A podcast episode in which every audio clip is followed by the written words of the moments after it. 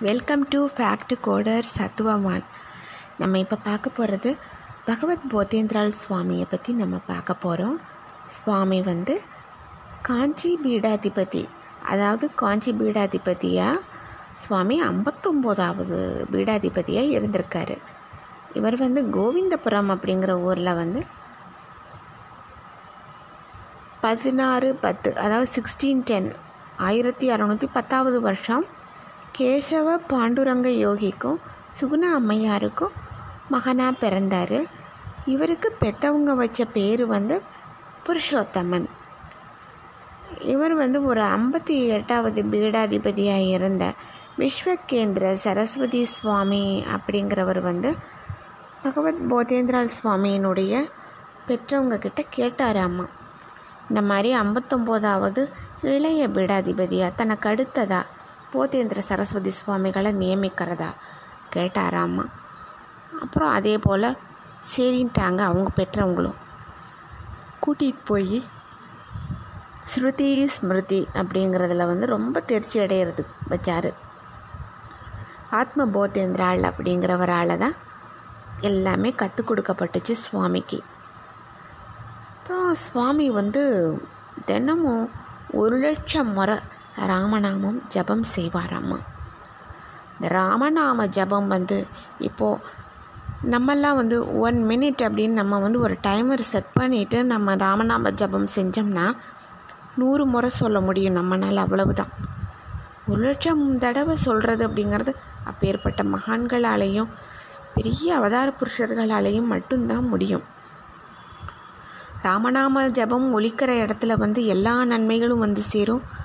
அது ஒரு பெரிய பாதுகாப்பு. அங்கே நோய் நொடி கஷ்டம் உபத்திரவம் இருந்தால் நோய் நொடி கஷ்டங்கள் போயிடும். லக்ஷ்மி கடாட்சம் பெருகும். குழந்தைகள்லாம் நல்லா படிப்பாங்க. வீட்டில் அமைதி இருக்கும். எல்லோரும் சந்தோஷமாக இருப்பாங்க. நல்ல லக்ஷ்மிகரமாக இருக்கும் அங்கே ராமநாம ஜபிக்கிற இடத்துல. நல்ல உணவு உடை எல்லாமே கிடைக்கும். பாதுகாப்பு கிடைக்கும். சுபிக்ஷமாக இருக்கும் அந்த இடம். அந்த வீட்டில் இருக்கிறவங்க எல்லாருமே சுபிக்ஷகரமாக இருப்பாங்க. லக்ஷ்மிகரமாக இருக்கும் அந்த வீடு.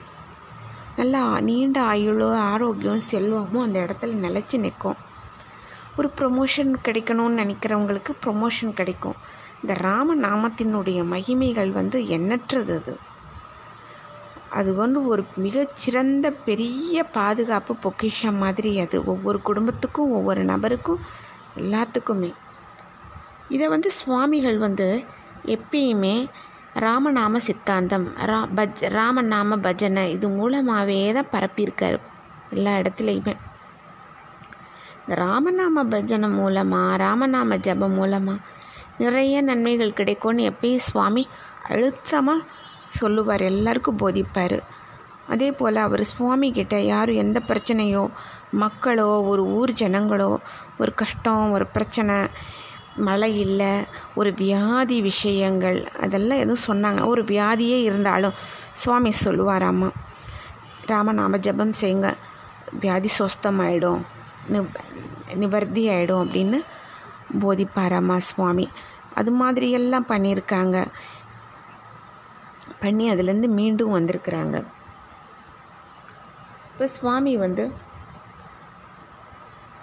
ஆயிரத்தி அறநூற்றி தொண்ணூற்றி ரெண்டாவது வருஷம் புரட்டாசி மாதம் யோக நிஷ்டையில் இருந்து ஜீவசமாதி நிலையில் இருந்திருக்காரு சுவாமி. அப்புறம் பௌர்ணமி அப்போது கோவிந்தபுரத்துலேயே தான் விதேகமுத்தி அடைஞ்சாராம்மா சுவாமி. ராமநாமம் வந்து வாழ்க்கையில் எல்லா இன்னல்களையும் போக்கி சௌக்கியத்தையும் க்ஷேமத்தையும் கொடுக்கும் அப்படிங்கிறது தான் சுவாமி போதித்தது ராமநாம ஜபம் வந்து மிகப்பெரிய விசேஷமானது ஒன்று ராம ராம ராம ராம அப்படின்னு எங்கே ஒலிக்குதோ அங்கே எல்லா நன்மைகளும் இருக்கும். வியாதிகள் குணமடையும். வியாதிகளில் இருந்து தப்பிச்சிருவாங்க அவங்க.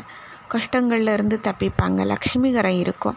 சந்தோஷம் ஐஸ்வர்யம் நல்ல ஞானம் எல்லாமே கிடைக்கும். நீண்ட ஆயுள் இருக்கும். இந்த மாதிரி திருமணம் பிள்ளைகள் குழந்தைகள் செல்வ செல்வாக்கு எல்லாமே கிடைக்கும் அப்படின்னு சுவாமி எல்லாத்துக்கும் இதைத்தான் சொல்லியிருக்காரு எப்பயுமே.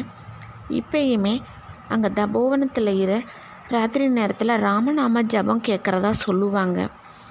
இவ்வளவு விசேஷமான பகவத் போதேந்திரால் சுவாமியினுடைய அந்த அறிவுரைகள் இதெல்லாம் வந்து நம்ம கேட்குறோம் அதெல்லாம் அனுபவிக்கிறதுக்கு நம்மளுக்கு அந்த பாக்கியம் பகவான் கொடுத்துருக்காரு.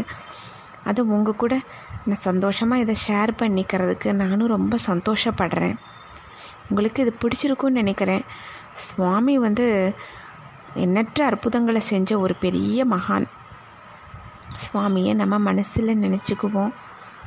அடுத்து இது மாதிரி ஒரு நல்ல ஒரு விஷயத்தோடு உங்கள் கூட ஷேர் பண்ணிக்க வரேன். Thank you so much